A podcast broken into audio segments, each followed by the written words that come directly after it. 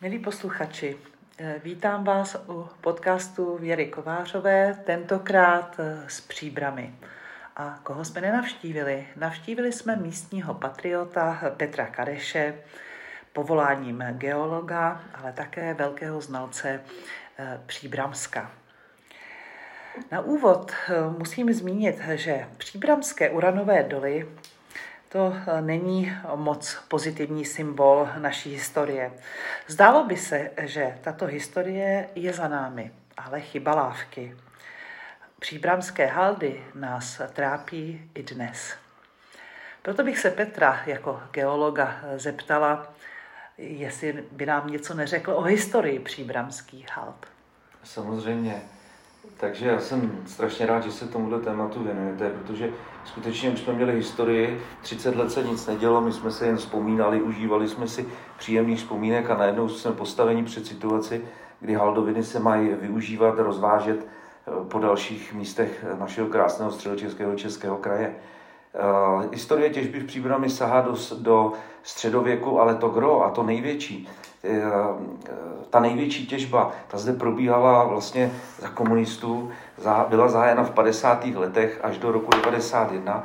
Probíhala těžba uranových rud a barevných kovů, které se společně na tomto ložisku nacházejí. Takže všichni, kdo projíždí kolem příbramy, vidí symbol eh, těžké havířské práce, symbol eh, totalitního režimu, symbol eh, uranu, který byl v podstatě veškerý odvážen do, do Sovětského svazu.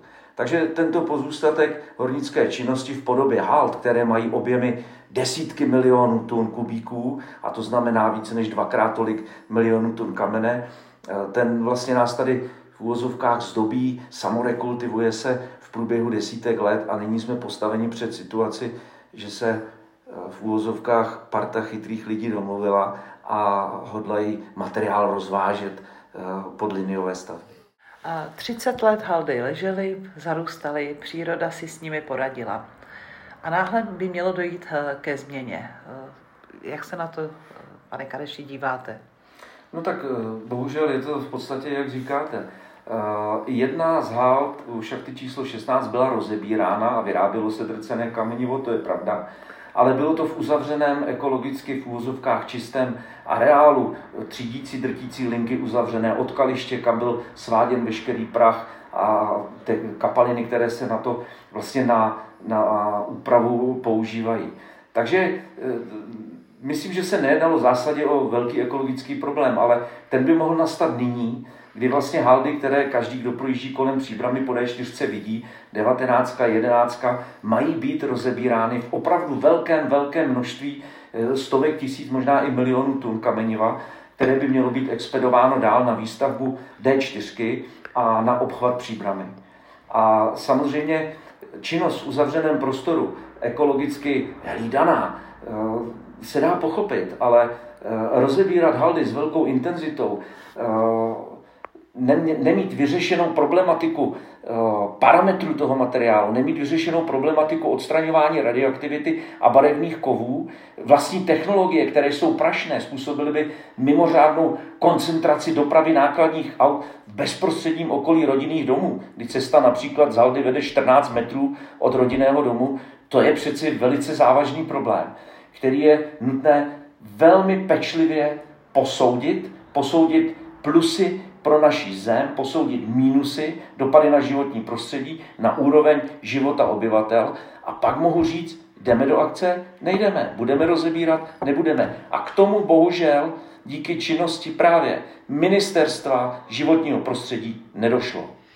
Znamená to tedy, že ta komunikace mezi státem, eh, občany a obcemi eh, nebyla eh, v pořádku, že se nedbalo na názory obcí kolem halt? Myslím si, že se na názory veřejnosti, ale i samozpráv obcí právě nedbalo.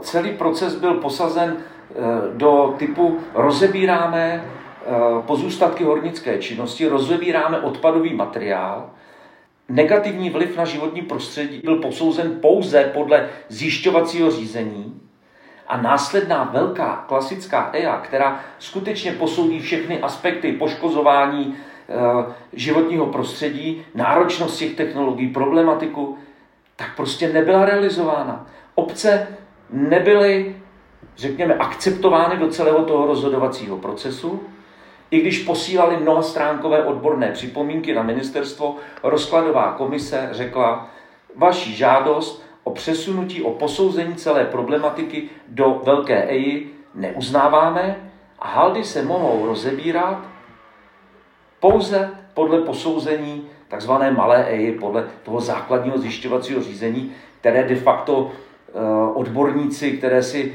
samozprávy i aktivní jedinci eh, zajišťovali, rozcupovali eh, na kousky.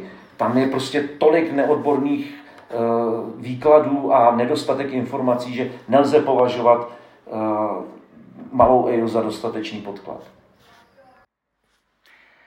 Na závěr bych se chtěla zeptat, eh, co bude dál. Eh, já tu v úvozovkách kauzu sleduji již eh, dva roky a mm, myslím si, že by bylo důležité, aby vše bylo posouzeno seriózně. Chystá se něco takového?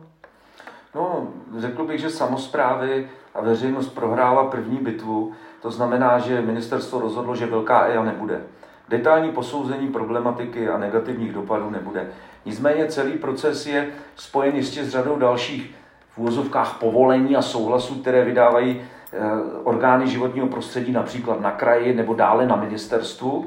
A tady vidím určitý prostor pro především samozprávy, kdy mohou požadovat, mohou stále požadovat, aby bylo doloženo, jak bude nakládáno, eh, požadovat eh, objektivní zhodnocení například té varianty, že budou šířeny barevné a těžké kovy společně s haldovým materiálem. Takže eh, jde o to zaktivizovat, dovolím si říct i vás, paní poslankyně, eh, poslance v těch nejvyšších sférách, samozprávy, starosty, zastupitele obcí dotčených a eh, pokusit se komunikovat s Diamem, který je ten hlavní starter celého toho problému, po dohodě samozřejmě s těmi firmami, které chtějí D4 dostavovat, aby došlo k objektivnímu posouzení e, provedení laboratorních rozborů po stránce technologického, po stránce chemismu, aby samozprávy si mohly tento proces objektivního zhodnocení kontrolovat a mohli svým občanům říct, podívejte, donutili jsme nebo dohodli jsme se s Diamem a se státní zprávou, se zhotovitelem D4, problém objektivně posoudíme a poté rozhodneme, jestli haldy rozebírat. V opačném případě budeme jak v daleké minulosti, kdy si určité skupiny vládnoucí síly mohly dělat, co chtěli. A to je důležité. Důležité je, aby stát eh, eh, komunikoval s občany, aby stát komunikoval se samozprávami. Eh, a pokud občané vyjadřují obavy nad tím, že rozebírání halt by mohlo poškodit jejich zdraví, což je evidentní, že hluk a prach bude hlavní součástí tohoto rozebírání, tak potom je opravdu něco špatně na celé té situaci.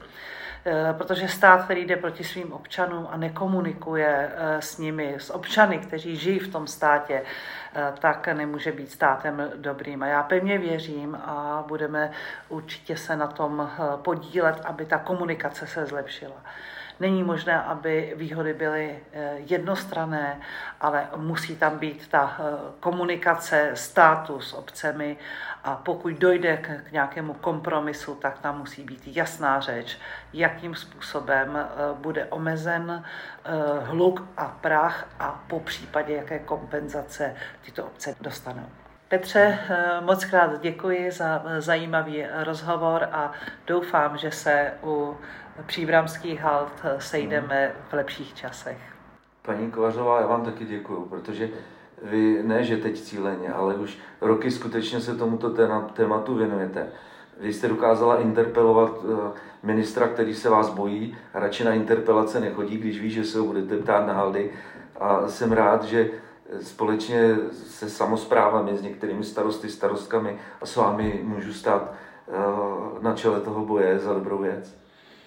Já věřím, že eh, dojde eh, k tomu, že stát a obce začnou spolu komunikovat, protože tak to má být. Milí posluchači, tento podcast končí a já se s vámi budu těšit naslyšenou u příštího podcastu v těchto předvolebních časech.